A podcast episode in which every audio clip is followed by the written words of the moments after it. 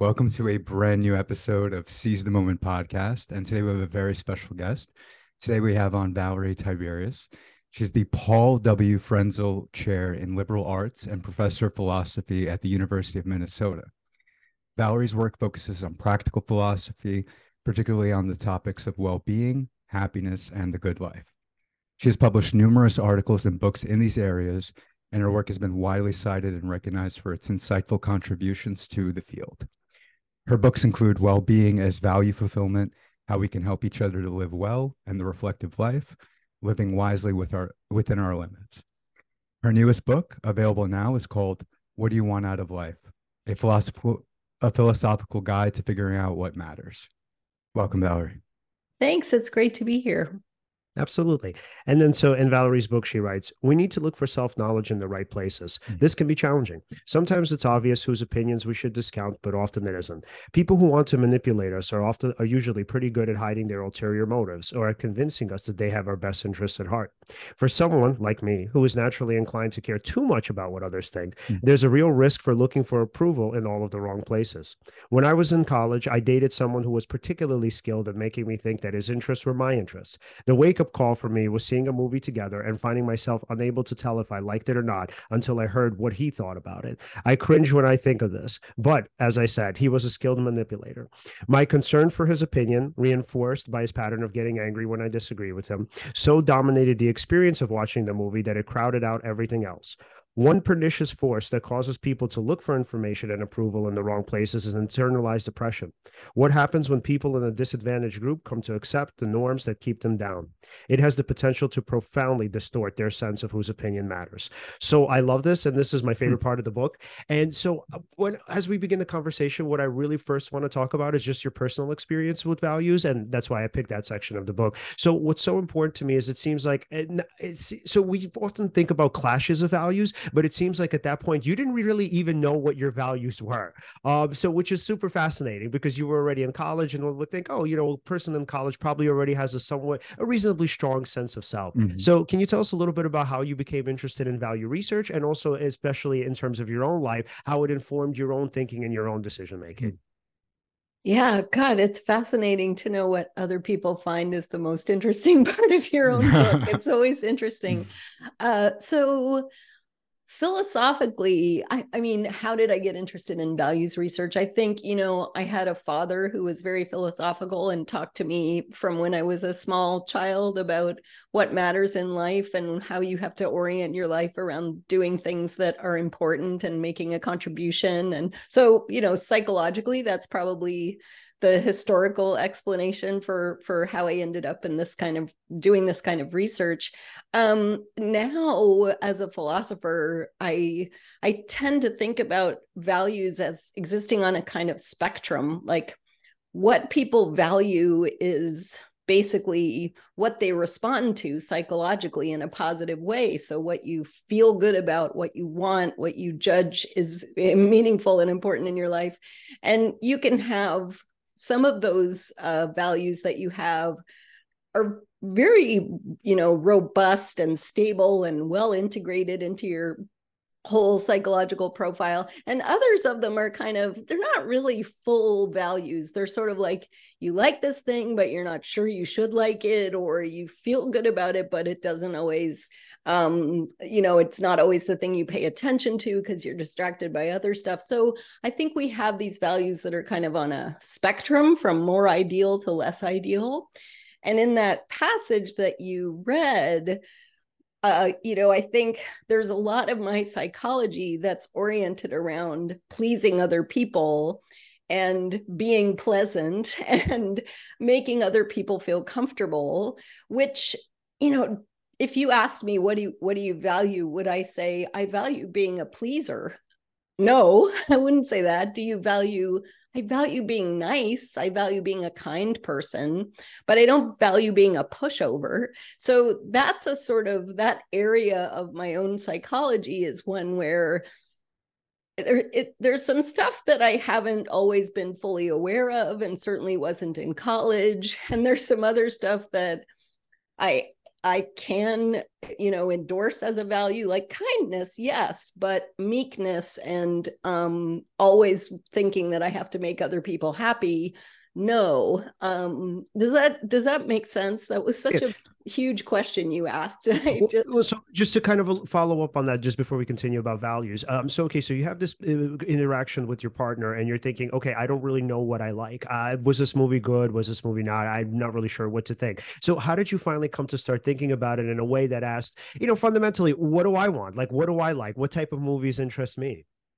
Yeah well I that was an occasion where his sort of controlling nature got more clear to me the longer the the amount of time I spent with him. You know, I had I had a kind of upbringing where I was encouraged to think for myself and to to I I think I have a reasonably high self-esteem.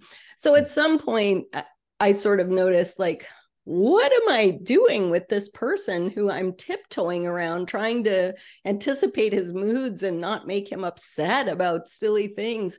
And you know, so so it was kind of like letting that sink in enough to recognize the pattern. I mean, that probably is familiar to a lot of people where you don't really notice that something's a pattern until it's happened for a while and and and then when that happened I thought, well this is this is not good. I need to I need to break up with this guy and I need to be I need to be more attuned to my own interests. Um, and so that's that's how that happened. It just took some time really. Mm-hmm. That makes sense, right? I mean, otherwise you'd be sort of living inauthentically. You would just feel bad. Uh, you wouldn't be feeling like you're living through your own values, right? And absolutely. Actually, and on that topic, actually, of values, um, how important would you say it is to be like is being able to identify your values uh, actually something that's integral to being able to live a, a fulfilling life or a happy life?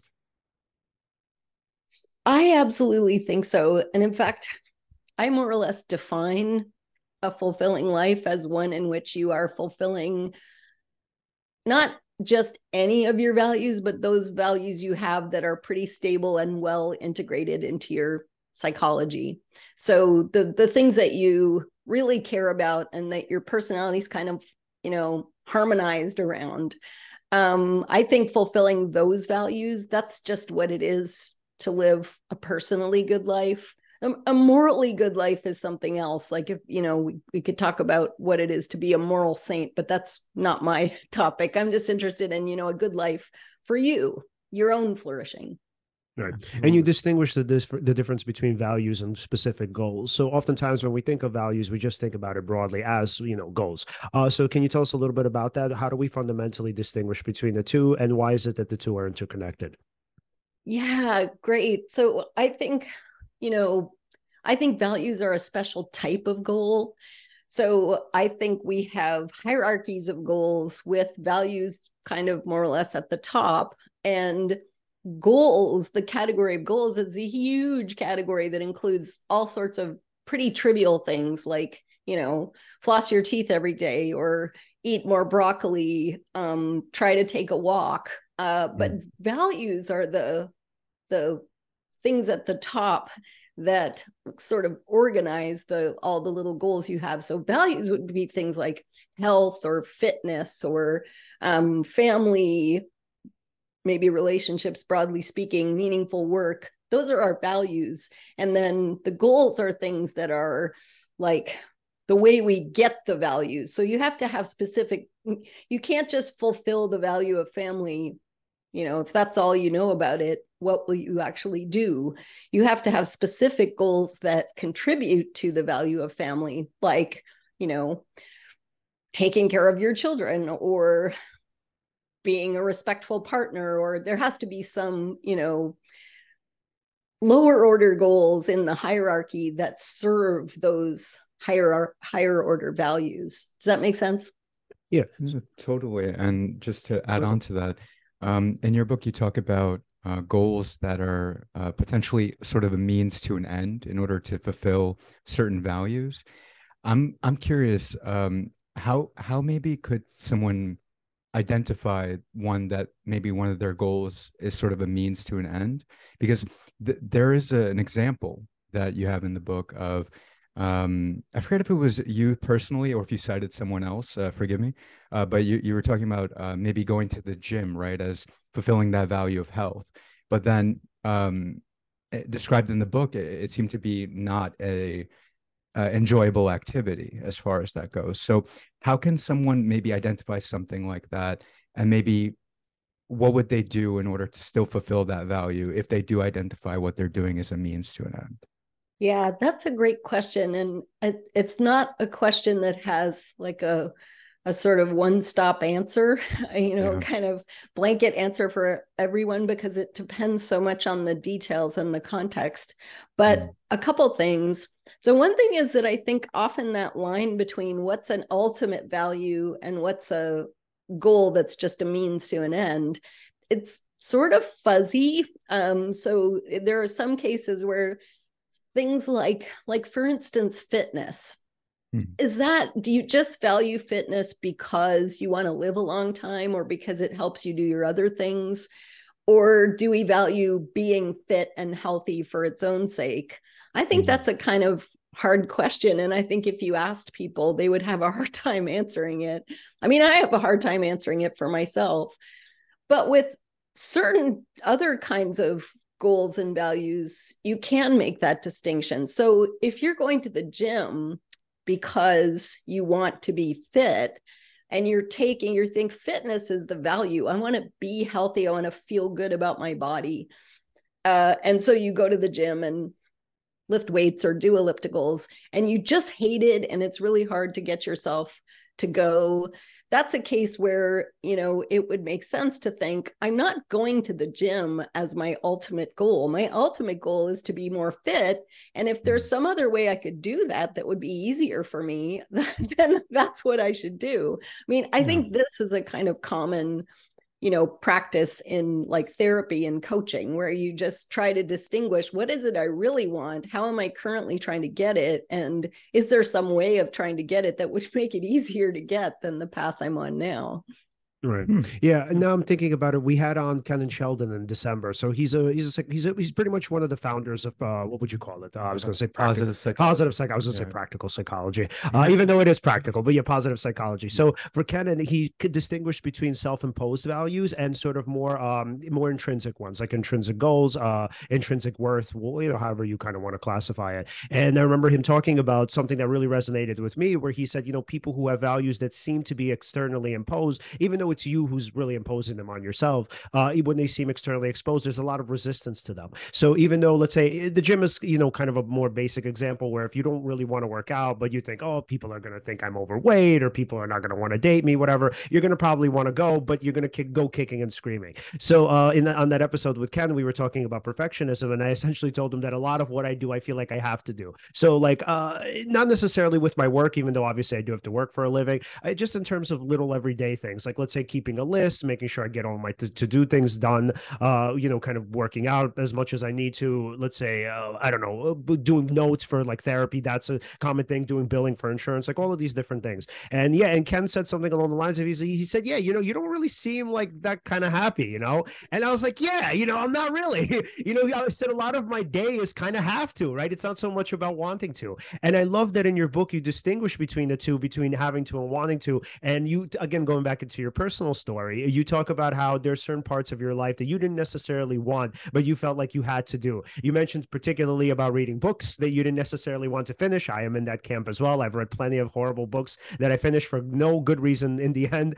Um, and then you just in terms of who you want to be or the person that you want to create. So how do we now come to think of understand uh, values? Because we do have to balance what we have to do as opposed to who we want to be. Not in terms of just to be clear what I mean by this, not in terms of who we want to be, just you know, like, oh, I want to be like this fun loving guy or whatever, but also in terms of who we want to be in comparison to our ideal self. So this is where the where it gets kind of muddy, where people really get trapped because we often get pulled in these two different directions. And so for me, I tend to veer on the side of have to because I'm like, oh well, if I don't do these things, I kind of know what, what I'm going to be like. I'm going to sort of fall back. I'm going to sit and watch Netflix and you know whatever, eat whatever I want. It's going to be this terrible thing, you know, this sort of slippery slope. At least I think. And then so you know, I want to start talking about how do we think about uh, kind of the so-called balance because oftentimes this is where people get stuck between this ideal self of have to and this other sort of more fun-loving self that says you know what i don't want to die just having to have you know or having a life of a bunch of to-do lists yeah i mean you're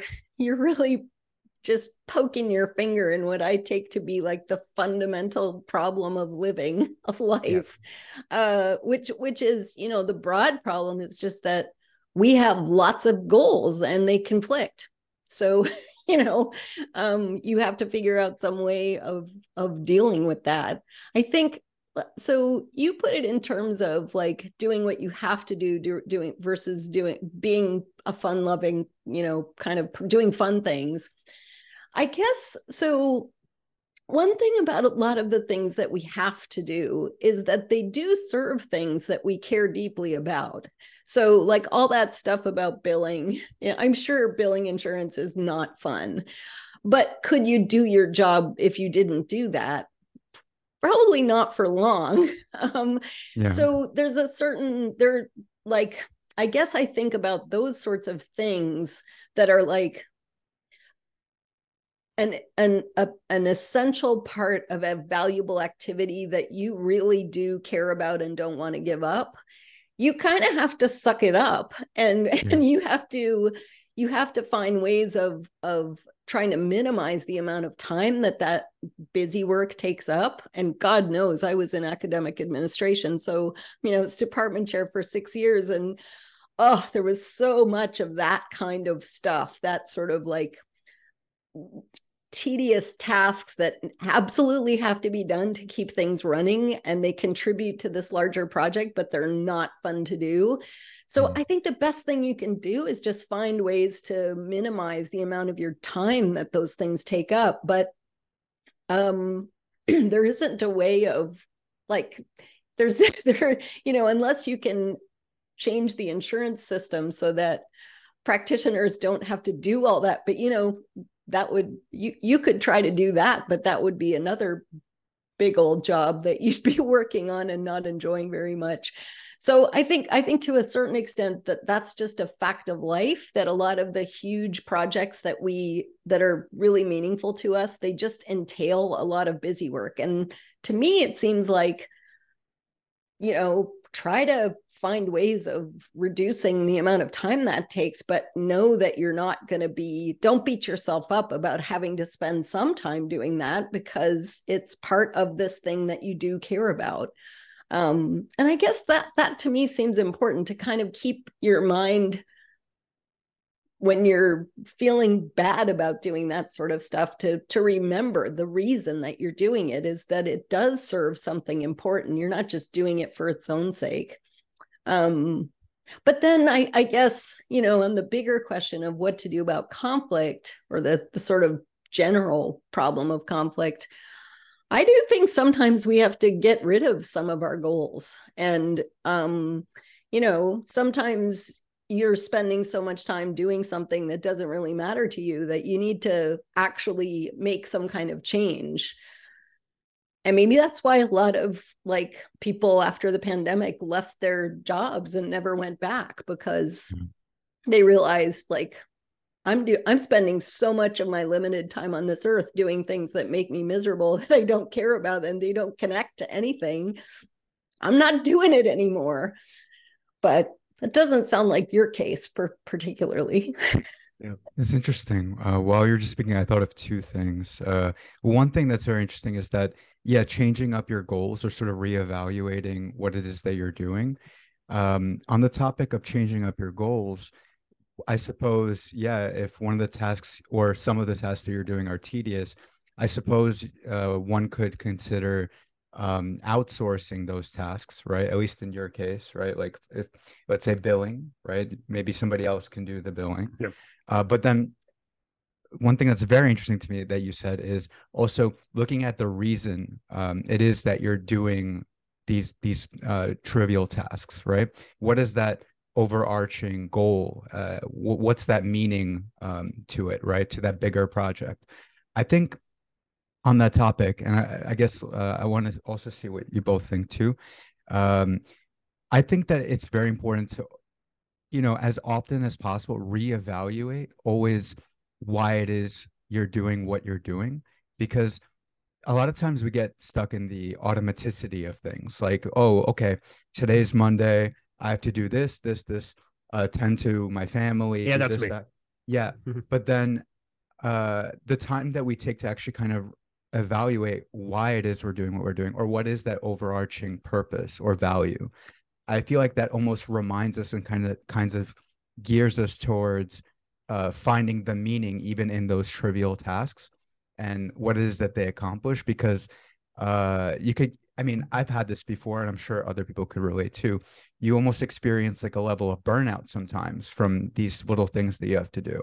But Mm. then when you do see like oh uh th- this this is what i'm doing here. It's for my family or i'm trying to help as many people as possible with this goal or with this book or whatever it is all of a sudden that could sort of gear you into that mindset again where you have the energy uh for these tasks yeah i don't I- know what, oh. I really like that. It it makes me think of a, a study. I can't remember who did it, but it was a study of people um people and their jobs. And one of the groups that they studied was um janitors, like custodial staff at at a ho- at I think at hospitals or maybe different places, but they had mm. maybe maybe one of you has heard of the study and you know more of the details than I do. But what I the the, the punchline that I remember is that there were some people who some of the the janitors who said when they were interviewed about their jobs they said well i clean the floors i'm a janitor and that was it and there were other people who said well i'm helping the patients because they like to have a nice clean room. It helps their health. It makes them recover faster. I make sure that the water is fresh in their flowers so that when their families visit them everything looks nice. So they had this whole like connection between the work they were doing and the larger project of the of the healthcare system. And those janitors who saw their work in that way like they're doing the same work but they had a different um, narrative about it. They were they tended to be much happier than the people much happier with their jobs than and just happier in life than the people who didn't have that way of seeing it. And that's i think that's kind of what you're saying and i, I think Mhm. that's really important. Yeah, no, what guess, I would- like, oh, sorry, go ahead. Well, yeah, I was actually going to agree. I was going to say with Alan, uh, in terms of just overall values. So technically speaking, um, and this is something I would pat myself on the back on. So I'm one of the few psychotherapists here that actually takes insurance. So very many of them don't. And so for me, if I didn't do the billing, a lot of patients wouldn't actually have therapy because many of my patients can't afford to pay out of pocket. So yeah, even though I hate billing and I hate doing the paperwork and whatnot, that is an overarching value of mine. I can look back and say, okay, even though this is super tedious work, and it's not like you know, in my mind, I'm thinking, oh, well, anybody owes me anything for it. I just like that in terms of my own character to be able to say, oh yeah, I'm like one of the few therapists that actually take insurance. So, and also I benefit from it too, just to be clear, because I have a wait list because of that. Otherwise, I'd be like every other therapist, just scrounging around for people. but does that genuinely make you feel better about it or are you just saying like now that i thought about it like i could Oh, see no. the sense in it or do you genuinely Oh, I genuinely do. Yeah. Okay, So when I that's good. when I so I could even give you a quick example. So I'm now having a significant problem, significant with one of the insurers. I mean, it is. I'm not going to say who it is on air, but it is one of the no the worst run company, health insurance company in the world. These people do not know the difference between a tax ID and a social security. say their name so yeah, so Richard, no, they have no understanding of uh, just the formalities and administrative work. They have no idea what they're doing. So we go back and forth. It, nobody can really help me in any significant way. But yeah, the people that I have and the one patient that I'm thinking of, she thanks me like a million times because she's like, dude, I thought you were gonna give up on this ages ago. I was like, I know, man. And every single time, I just keep seeing a way out, and I keep taking it, and it's not a way out. It's just another block, and I'm like, come on. Mm, yeah But that's so great. I love I love that uh your your attitude towards the billing. I mean, I just think that's perfect. It, it makes makes me yeah, it, it confirms my thoughts about about the importance of values. I was Yeah. thinking too about you know uh that saying like live each day as if it were your last.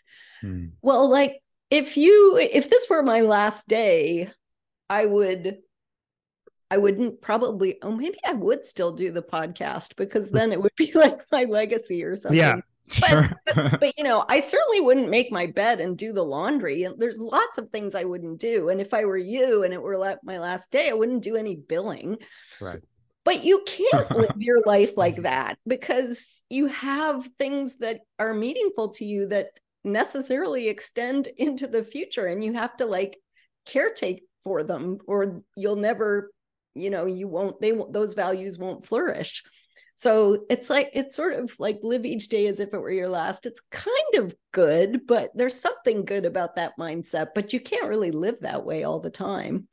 Right yeah, and I like that what you're both saying is fundamentally with values. It's sort of I mean, it doesn't eliminate it, but it reduces the sort of chance or opportunity for burnout. So uh, even the clients that I have, and we have conversations about values, and a lot of my therapy does actually focus on values, coincidentally. Um, so a lot of the times when they are burned out, it's because they don't really know why they're doing what they're doing. So let's say if somebody's a surgeon or whatever, or a doctor or something along those lines, you know, the thinking is like, yeah, I feel like I just I have to do it. I go through the day kind of automatically. I do what I need to do, but I'm not necessarily sure why I even love it anymore. And so I think for a lot of people, and this is a, really an area that I want to go into right now, I think a lot of people are terrified of questioning their values, man. I think a lot of people, yeah. So a lot of people, what they do is they think, you know, if I start thinking about why I'm doing what I'm doing, what if I find out that the last 10 years of my life was a complete waste? Yeah, and just to tag that a little bit, in your book you do talk about the the role of introspection. I'm curious, um, how how much okay wait so one is introspection valuable? But then two is is there uh, a way that someone can be too introspective? Is is there sort of a detriment to being too introspective? For sure. So yeah. i guess I, am still i'm still uh processing the comment that people are terrified about thinking about their values because I guess you know my immediate reaction to that, and I'll I'll come back to introspection, but my immediate reaction to that is like, well, better now than 10 years from now, or better now than on your deathbed when you you're worried that your whole life was a waste. I don't know. That's my my thinking about that. But I I appreciate that it is it is scary, and you don't want to think that you've wasted your time. Um, I guess so on introspection I think the thing is that, and of course, as a psychotherapist, you you probably are, you know, much more aware of this than I am. People aren't that good at introspecting. I mean, they they you know they you like I I can think about my own example. I sort of think about what am I like? What do I like? What brings me joy? And often, you know, I come up with answers that eh, they're not very deep. They're often influenced by these like self-aggrandizing narratives I have, or or at least these kinds of narratives that you know they've always worked for me in the past. This is the kind of person I am. So therefore, I want to whatever keep doing what I'm doing or not. But sometimes if you have like insights about yourself that come from somewhere else like from a therapist or a, I had a um, career coach when i was department chair. She mm. had lots of insights or from friends. And you realize god that person's really right about what like i'm doing something right now that's making me anxious and miserable and i couldn't see that but someone else could with you know i mean that's why people go to therapists is to find out things about themselves that they can't access so mm-hmm. i so i think introspection it has its place but it's very limited and i also think your point about the sort of risks of being overly introspective mm. is a really good point too because if you're always thinking about yourself then you're not going to be I mean, I think just thinking about yourself all the time is a mistake because what you what you sacrifice when you do that is the time spent actually doing the things that matter. Um, you also run the risk of throwing some of the things that you care about into doubt in a way that isn't very helpful. So like if you think about it in the context of friendship, you know, you could you have you have various friends and you could be a person who's always thinking is that friend really good? Is this friendship worth it? How much mm. do I really like this person? How much are they really the kind of person I want to be friends with? To me, like that's the way to kill a friendship is to just always be second guessing it and thinking, and that and i think that's there's an analogy an analogy to introspection about yourself. If you're just always questioning and reflecting and asking is this you know who what am i doing? What do i care about? Am i doing the right thing? You're you're spending so much time questioning that you're not doing the things that you need to do to actually fulfill the values that you have Right. In the romantic realm, what's so interesting is that you sometimes have people who question whether or not they're in love with their partner. Mm-hmm. So, like, I've had patients in therapy tell me, like, yeah, I, I think I love her, but I'm not sure Uh, like, do I? What does it mean to be in love? And I'm like, oh my God, it's like, you know, this deep philosophical discussion, which is fine to an extent. But, you know, when you're constantly barraging the partner with these questions, sometimes they don't even, sometimes they just kind of pull away and the other person has no idea why they're doing so. But that happens a lot. And if you think about the big five, that's a high trait of neuroticism. And so, yeah, for a lot of those people, I mean, they call it analysis paralysis, where you essentially become super indecisive because life isn't presenting a level of clarity to you that really, they, pretty much that's the that catalyzes some sort of change. So, for people with high uh, degrees of neuroticism, it's as though they're dependent on the world to tell them what's obvious. So they can't figure out for themselves whether or not they're in love, they're not in love, whether or not they're really attracted to the person or whatnot. It's like in some ways the thinking is it's very destiny esque, and it's like you know fate will tell me if this is the person for me, which obviously the universe doesn't really provide. Also, it's it's a very reactive sort of strategy, right? I mean,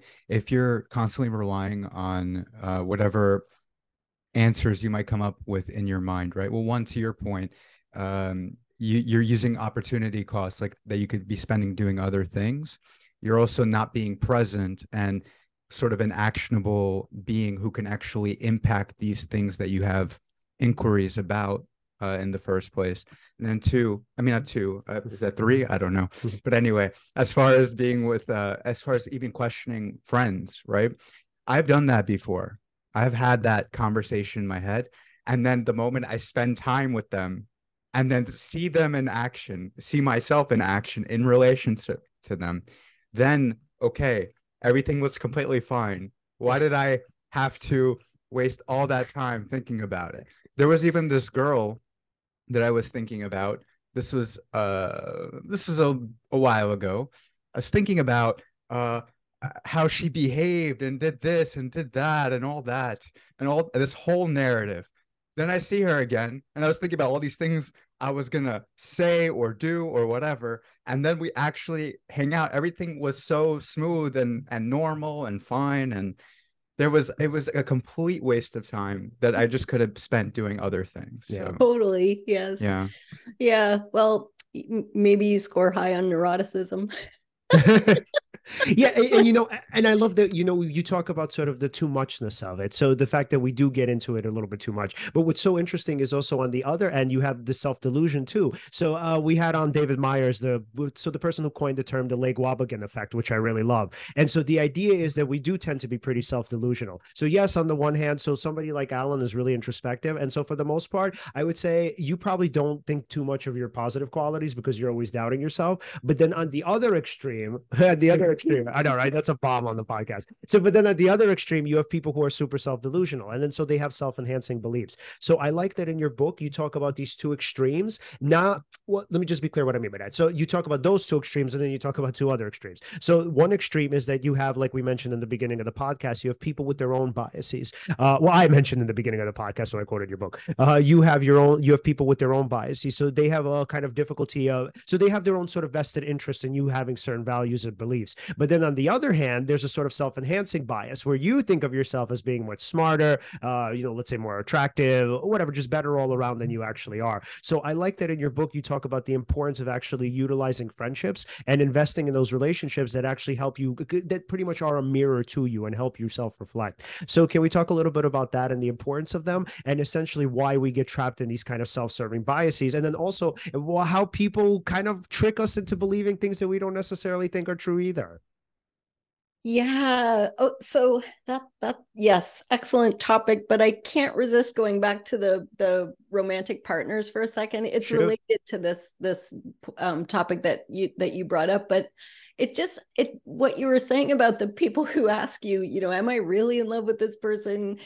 That I it seems to me like part of the problem is actually a kind of um, cultural narrative about mm. what romantic love is so you get you know you get you get it from rom-coms where romantic comedies where like what love looks like is so glitzy and uh, pretty and you know full of flush and and excitement and when people stay together long enough like that that sparkly everything is unicorns and rainbows that that kind of disappears and you have something else that is also great. But i think people who wonder like am i really in love with this person? It seems to me like they're kind of misled by that cultural narrative about what love is like and they're not thinking that you know over time love changes into something different and you you have to you have to kind of realize that and accept it. I don't know. I've been married for almost 30 years so so maybe i'm um that's that's something that's uh i feel like it's a lesson that i learned that's important. I don't know if if if you think that cultural narratives play that role but yeah expectations yeah yeah. So and you even get this initially too so when you start dating somebody the thinking is there has to be initial it have to be initial sparks. So i often get people who tell me well you know i went on a date with this person but i didn't really feel like you know head over heels in love with her or whatever. And i'm like yeah dude you're probably not going to really feel that. I'm like what does it mean to be head over heels in love with somebody? Usually what that means is that they're incredibly attractive. So yes you're not going to probably date incredibly attractive people most of the vast majority of the time. So yeah people kind of get trapped in that thinking of like oh i'm going to wait for the next person to come around because that person is going to make me feel that way. But then the other thing that they don't consider is that even if you are head over heels in love with somebody, that can actually fade quicker than you think. So all of a sudden you start talking to them and you realize, oh, we don't really have that much in common. They're maybe not that considerate. Uh, they don't have much going for them in terms of a professional life, whatever it is, you know, things that other things that you value, you know, besides appearance. So yeah, a lot of times what happens is it's either you get it and it fades quickly or you just don't really get it at all. And then even if you do get it, right? Like you said, it, it does change over time, right? That like for example, a lot of people are attached to the images of yeah. their partner or an image of what love is supposed to look like, or an image of how relationships in general should look like, and passion and all of that. But the thing is, that person that you're growing with and changing with, one, you're changing over time. Two, they're changing over time and holding on to these static images of what things are supposed to be like instead of actually kind of embracing the reality and then choosing to still love the person in whatever way uh you know uh, whether it be uh well hopefully ideally unconditionally. It's never it's never so simple. It's sound like of course a lot of us especially like on these like podcasts or into this sort of material of course we're going to say we value you know uh, attempting to be most optimal in our relationships our lives and live the best lives but you know it's never so simple but still uh just appreciating that that person that you're with changes and trying to really embrace and move with that change and not have like sort of this egoic way of uh seeing right. them and reacting when they act in different ways to your image of them. Yeah. yeah. yeah. And I so I think that point about images brings us back to the question that um it's Alan, right? Oh, no, I'm Leon. Uh, Leon. That's Alan. Yeah. Leon. Okay. I should have straightened that all out before before we started talking. But ah, okay. Leon's question from a long time ago about um, the the influence of other people and trying to manage. You know, sometimes they have insights, but sometimes they have agendas, and how do you mm-hmm. cope with all of that? Because it does have to do with this uh, fact about you know people have an image of you you have an image of yourself but also our friends and family members have an image of us and it takes a pretty special person to be able to kind of recognize what image they have of another person to see what part of that is like more likely to be real and what part of it is influenced by their own hopes mm-hmm. so i so i think this is kind of an issue for for young people with um, their relationships with their parents where you know lots of people will say like when i go home to visit my family i feel like i'm the kid i'm i'm the 6 year old kid again i'm the youngest or i'm the you know the middle child and that's how they treat me. And i i noticed this with my students that they're they're pretty like um much more so than my generation. They share a lot with their parents college kids these days and they get a lot of advice from their parents. And i guess like i would sort of want to warn them that you know the the image your parents have of you doesn't always fit who you really are perfectly. And so that's a case where you need to I think these, these, students need to have the wherewithal to sort of realize, okay, my mom is advising me this because she sees me in this way and she mm-hmm. has these hopes and dreams for my future. But that might not fit what I what brings me joy and what I like to do and what I think is the best life. So that's that's one of those places where where it gets complicated like who you can take advice from who you can listen to what to do with that advice but i think those kinds of complications come up in all sorts of relationships certainly in romantic relationships too where you know you your partner wants you to do certain expected things and mm. so they have an image of you as the person who's going to play that role in your life and you need to be aware that that it's a it's possible that their image of you can come apart from what actually is true about you Right. So, how do mm-hmm. we begin to help guide somebody who, let's say, hypothetically, it's a college kid, he might be going or she might be going to law school, and maybe it's at the advice of their parents, and the parents are giving them a million reasons why they have to go to law, to law school. Let's say maybe you, as a friend or some external advisor, sees the kind of flaws in the arguments, or at the very least, sees the bias in them. And this person says, Yeah, well, you know, it's not really my value to be a lawyer, but, you know, mom says I'm going to make a lot of money and I'll be able to take care of myself. And what's most important is to be able to provide for yourself or your family. What do we tell that person? I'm glad I'm not a therapist. um, so I, I guess I think there's two issues there. So one is like, how do you help someone figure out what they really want as compared to what they've been told that they want? And at that, you know, one of the strategies that I talk about in the book that I, the one, the one I probably like the best is I call it the lab rat strategy, mm-hmm. and it it's basically the idea is to kind of look at yourself to try to look at yourself from the outside as if you were a scientist or a psychologist studying you. And you can ask you know um how am i behaving? Am i like tired all the time and stressed out with stomach problems? Uh or you know when i when i go you know dancing or I read a philosophy book, am I suddenly brought brought to life and all excited and want to do more of it?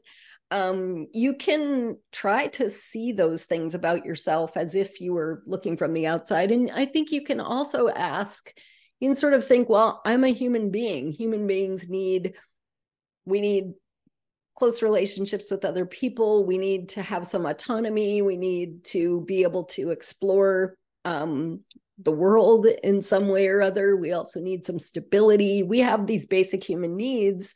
And you can ask, like, how are the goals that I've set for myself meeting those needs? You can just ask that as if you were a you know a zoo animal like are we is the is the tiger getting getting all the stuff he needs in the cage but then so that's that's that's part of the question. But then the other part, if the person is pretty self aware and thinks, mom says I should go to law school for these reasons, I know it doesn't really fit me. I don't, I don't like it.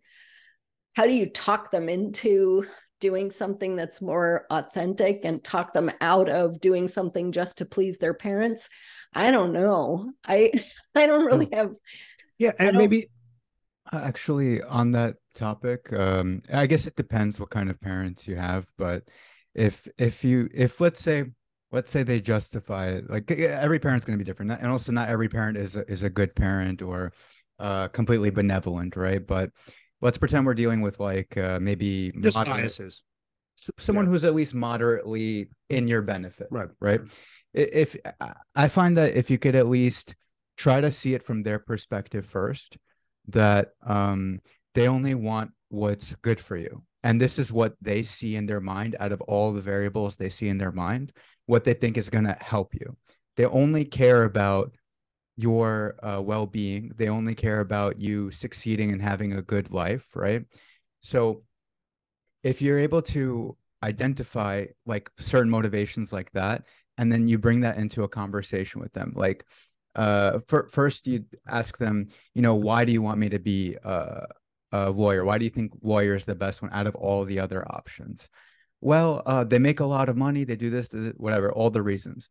Then you could say to them, uh, okay, I, uh, you could even restate to them what they said, like in a summary and then say okay I, I actually i see what you're saying but then what do you think about this other career path and then actually give some reasons for why that career path might make sense and they're probably more likely to listen even though they still might be that authoritative you know? Alan's so good at this. No no no because seriously. no because here's the thing uh because at the moment you acknowledge their point of view they're going to feel like they're understood and that you're not being the kid who's just like i don't want to do uh, this and I don't know what's good for me.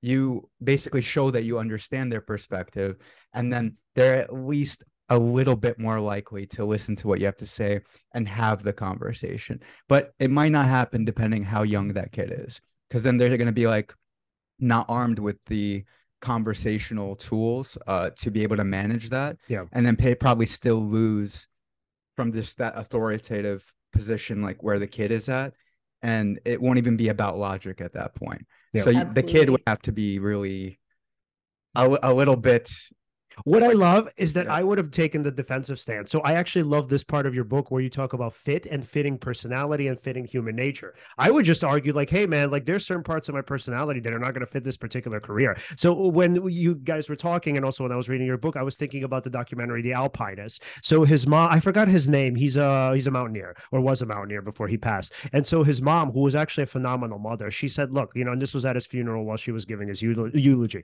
She said, look, you know, uh, I kind of knew this was was incredible. I mean, I didn't kind of. She's like, I knew this was incredibly dangerous, but she said, look at it like this, man. He was literally climbing his walls when he was like two. Uh, all he would talk about was mountaineering. He hated school. His teachers really didn't get along with him. He he didn't really get along with them. And then so ultimately, what was I going to do? Was I going to force this kid to sit in the classroom? He had severe ADD, right? So and uh, with ADD comes a lot of things. I mean, I'm not going to get into the whole clinical presentation, but one of the big ones is boredom, and one of the big ones is uh, kind of yeah. Uh, let me just finish. So uh, kind of a low threshold, or rather a high threshold, I'm sorry, for excitement. So when you think about it that way, you have this kid and fit again, right? So you have this kid with a personality that craves excitement. So she was saying, look, man, did I think that he was going to live a short life?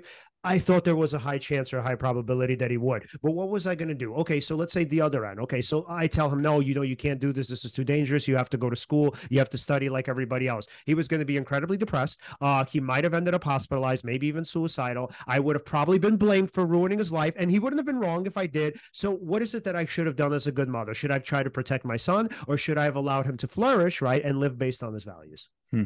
That I love that example so much because I I am fascinated. I saw that movie, mm-hmm. and you're you you know you just you spoiled the ending, but but um, uh, but so that's okay.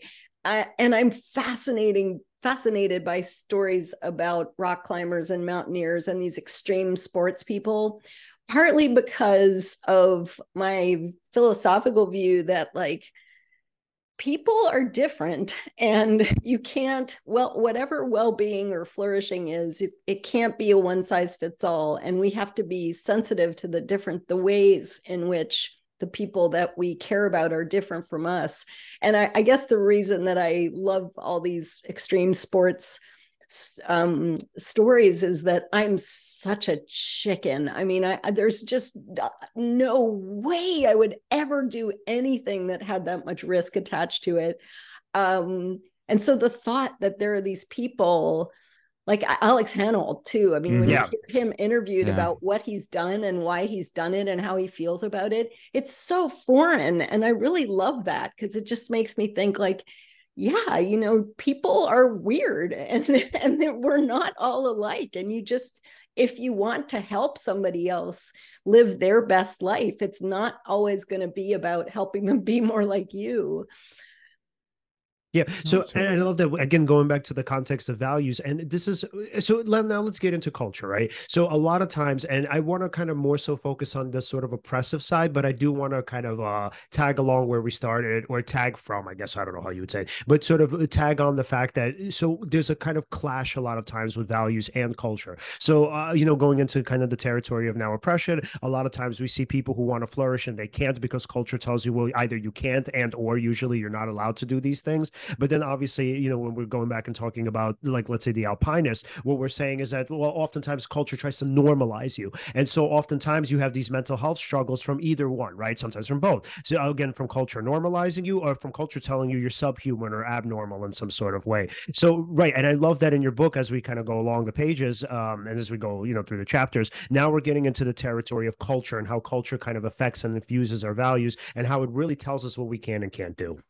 And actually, in yeah, in your book, you do have an example of this too. There's there was a religious uh, person who loved dancing, uh, and then yeah, he he was afraid of how it would look uh, if he showed that side of himself.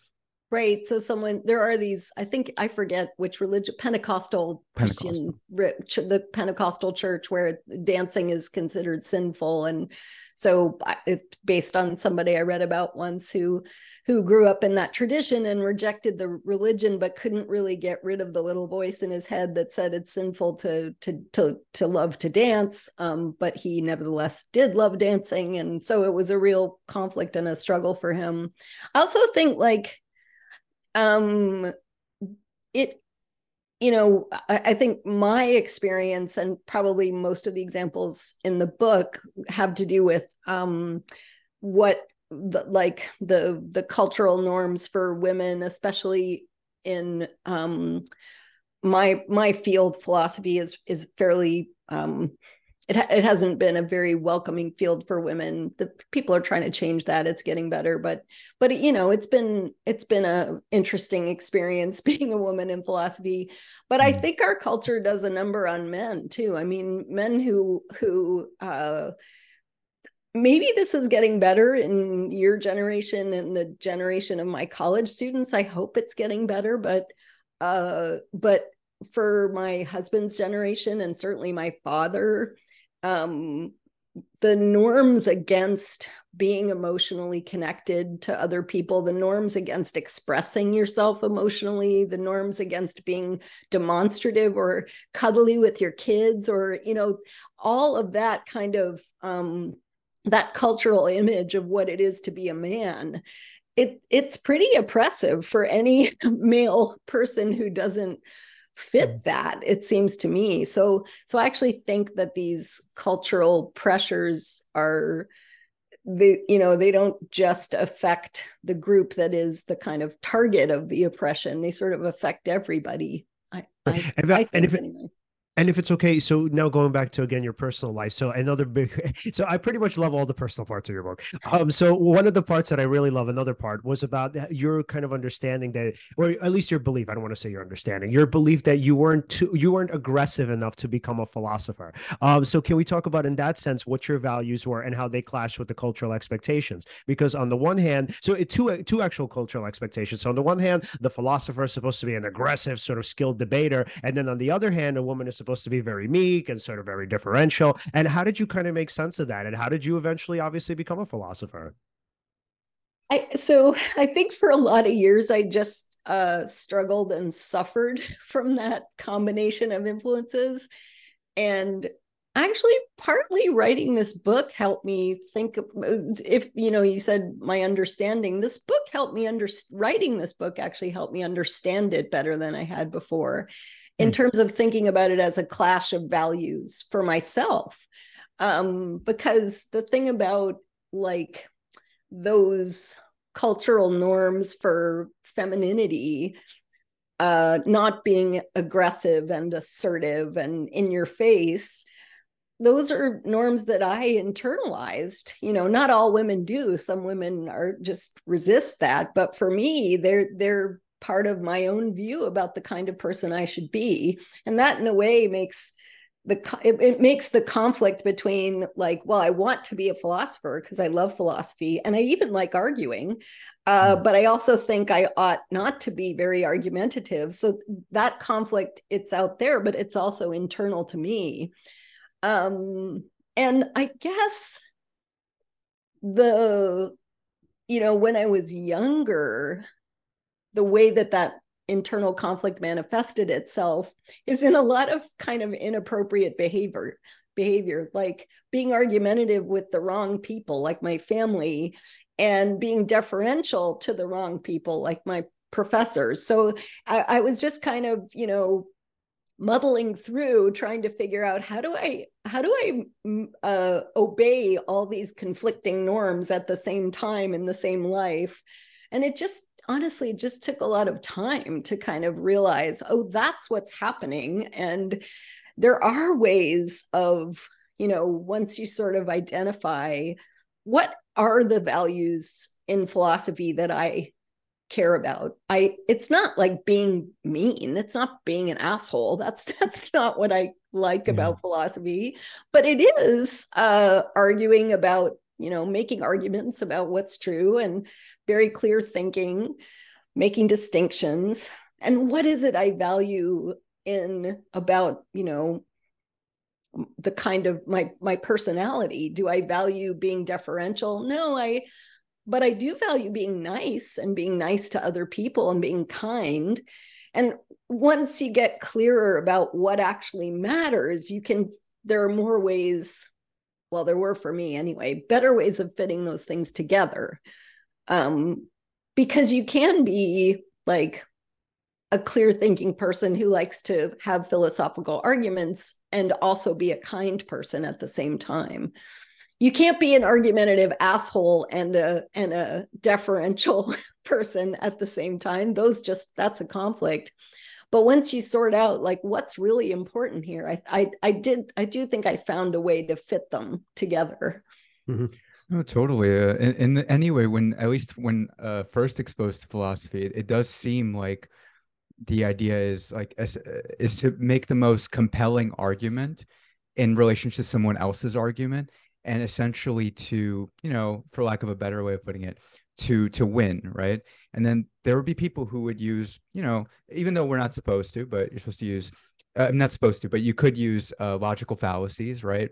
You could use uh, sophistry, straw manning somebody's argument, say something that will just uh, morale wise kind of bring them down, right? And then take away from their argument, even if their argument is actually logically sound. Um, so yeah, uh, totally. Like there's there's things kind of inherent, or at least that you you get that idea that it's about kind of winning these yeah. arguments, right? So it feels opposed to having this sort of harmonious uh, integrative sort of um, understanding of two or more opposing sides. Right. Uh, yeah, but yeah. I, but but I like this idea of um, I've I've only heard about this idea in the past uh, I don't know maybe five years I could be getting it wrong but this idea of as opposed to straw manning uh, steel manning where you actually say the person's argument uh, to see if you understood it correctly and then basically give points, you know, whatever it is that your thought is.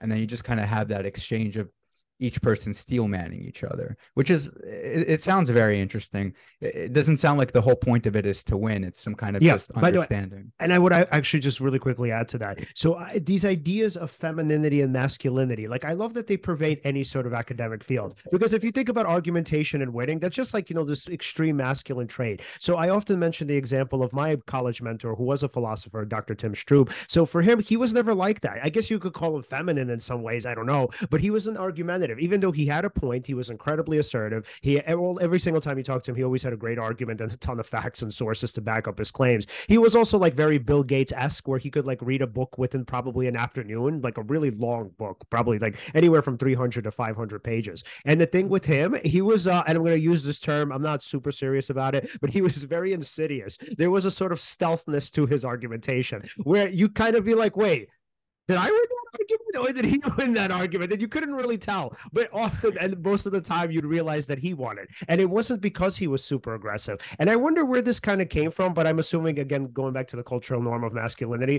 where philosophers think that they have to be aggressive and argumentative, and where you, you know, as a woman entering philosophy, thought like, oh my God, I have to be like this domineering asshole in order to succeed. Yeah. I, you know, I, as you're, as I'm listening to you, I, I'm realizing it things really have changed. I mean, I was in grad school more than 25 years ago and it, it was different then. There were fewer women in the field and the the those those kinds of aggressive norms were i think more um they were stronger than they are now. So to me that's a good change. And actually i think the really the most striking piece of evidence of change has to do with just um, this steel manning thing, which I love. Yeah. I've never actually heard that before. So wow. I gotta I gotta bring that. that. to my department. Cool. Yeah, I love yeah. that. Um, because I think that's one of the that is one of the most common like you don't you don't see a lot of philosophers making logical fallacies or or or um using sophistry but you do see a lot of straw manning because they it's like well if the point is to win why should i bother interpreting you charitably? I should interpret you in you know in the bare minimum way like just based on the words you said and then attack. Mm-hmm. and so this i this idea that you would instead of you know thinking okay i heard what you said. I have an objection. Charge. In, instead of that to say like I don't know if I understood what you said. Was it something like this or was it something like that? That's so much more constructive, I think. And I think there is real evidence that philosophers do more of that than they used to. In our teaching, too. Like I see my younger colleagues teaching, and they're all about charitable readings of texts. And maybe that was always true. We were always kind to the historical ancestors of our philosophical views but but now people are better about that now i think so that's progress yeah, and by the way, so what's so interesting is so cognitive behavioral therapy, which is what I practice, super based on philosophy, heavily based on it. Um, and then so oftentimes people will say, well, the reason why I would never see a CBT therapist is because it's always some asshole telling you what to think. So when you think about something like the concept of cognitive restructuring, the belief is that oh, you're just restructuring to his view. so it's not like you know you guys are openly exploring or whatever. It's like no, no, the therapist just is telling you what to think. So as you're going through the process, it's like you're wrong because of this, this, this, and this, and this is why you should think differently. And Like, dude, that's not what good therapy is. It's not like that. So, yes, you can present an argument and say, okay, based on my clinical expertise, this is what I think, but you're always open to feedback. So, I would say the uh, great version of therapy is very Hegelian, it's very synthetic. So, somebody is able to sort of present some sort of counter argument and you find kernels of truth in each part. Yes, most of the time the therapist is going to know better. That's why we get paid. I mean, that's kind of be a part of it. But no, we don't know everything. So, what I try to tell my clients is that, yes, even though I know certain things about particular clinical syndromes, I don't know things things about you, right? The only thing that I know about you specifically is what you present to me. So even though I could say, like, okay, this is how you would go about treating this particular syndrome, I would understand that if something I would say or do doesn't work specifically for you because you have sort of certain penchants or tendencies toward whatever, you know. Uh, my point is to say that it's a complicated matter. So it's never really one size fits all. Even when we're talking about clinical outcome studies, you know, some therapies work for some people, some other therapies work for other. And again, because it's very individual, so it's, you you kind of it's not that you pick and choose, but people have different again tendencies. So my point is to say that oftentimes with therapy, that's kind of the misconception that you would get with philosophy, that it's somebody telling you what to do and what to think, and it's not supposed to be that. So if we're really looking for truth, whether again you're in the kind of academic discipline or philosophy, or you're in the clinical setting, you're always looking to help the other person and yourself find out what is right, what works. And again, ultimately, like as simple and cheesy as it is, what is the truth? Like, why can't truth supersede everything else? Ultimately, if you really, again, in my setting, if you really want to help the person, truth truth has to be more important than you winning. Totally. I'm fascinated that you think CBT comes from philosophy. Is yeah, that like it's based on stoicism? Yeah. Stoicism. Okay. Yeah, that's what I was thinking too. Stoicism yeah. has a kind of renaissance right now, it seems. It's yeah. Kind of all these apps. Yeah, Ryan and, Holiday. like yeah. Yeah. Yeah.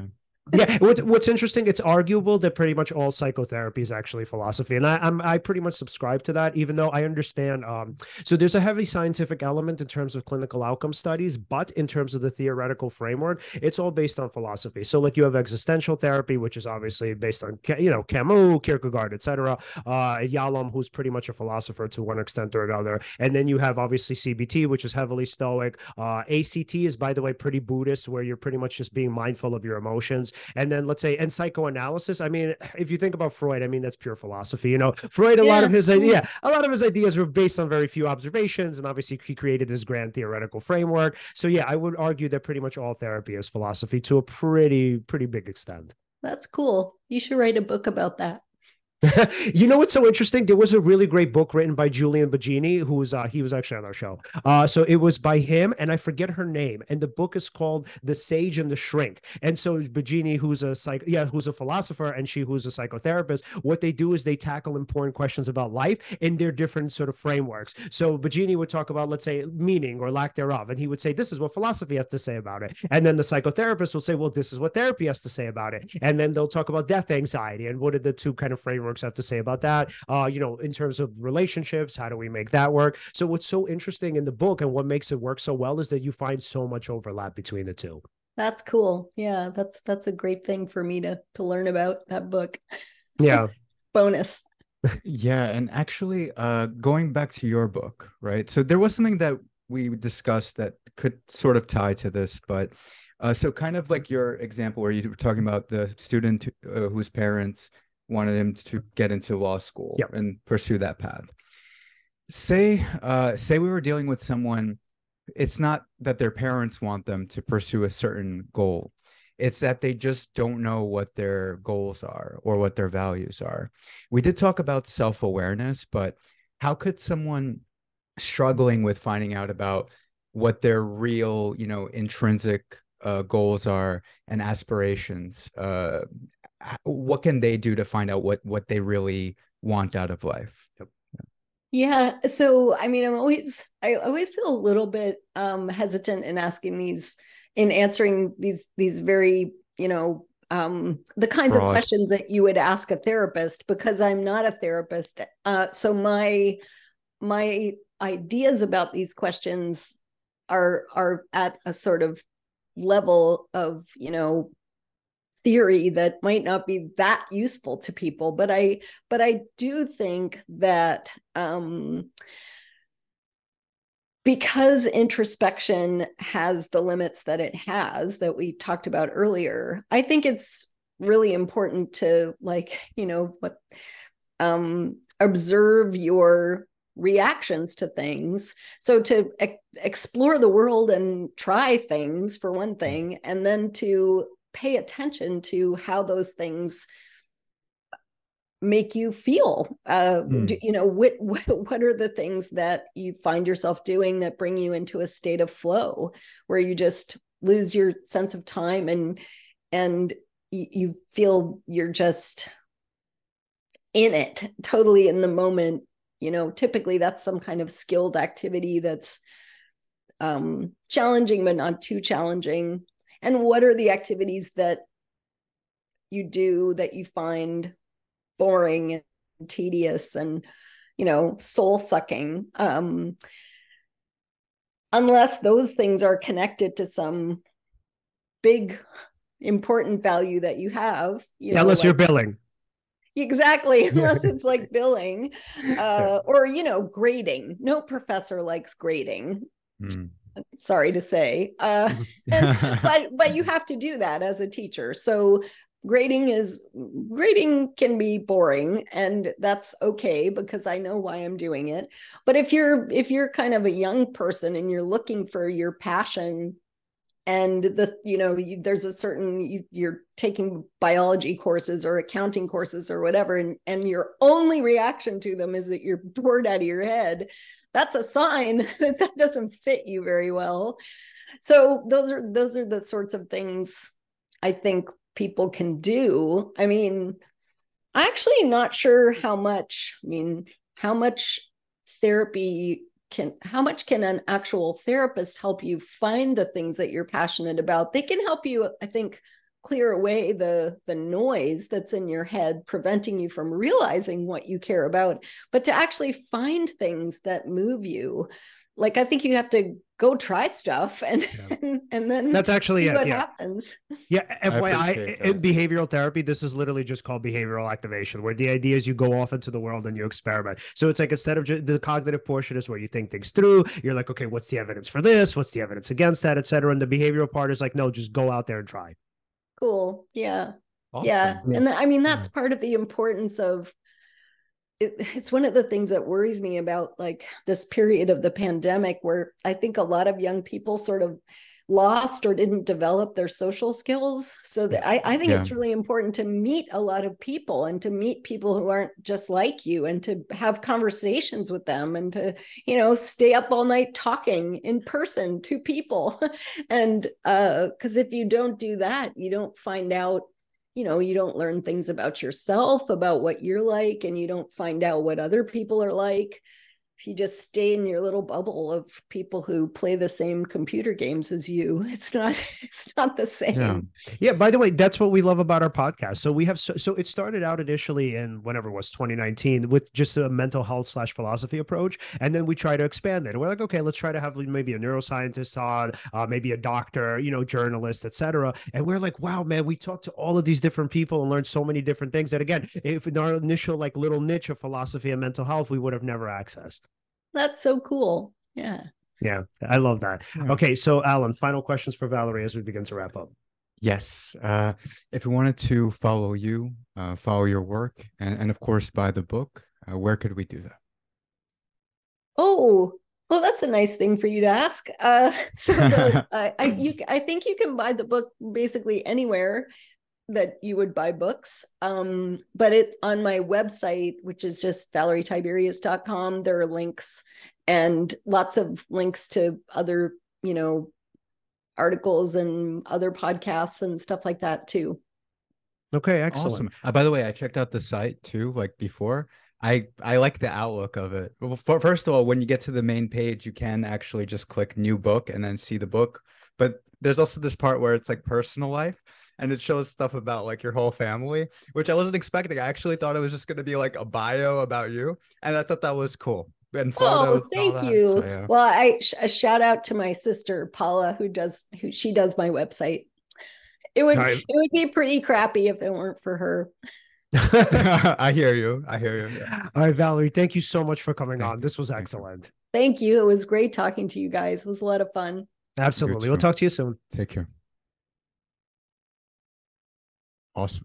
Okay. So, everyone, if you'd like to follow us, you can follow us at Seize the Moment Podcast on Facebook and on Instagram.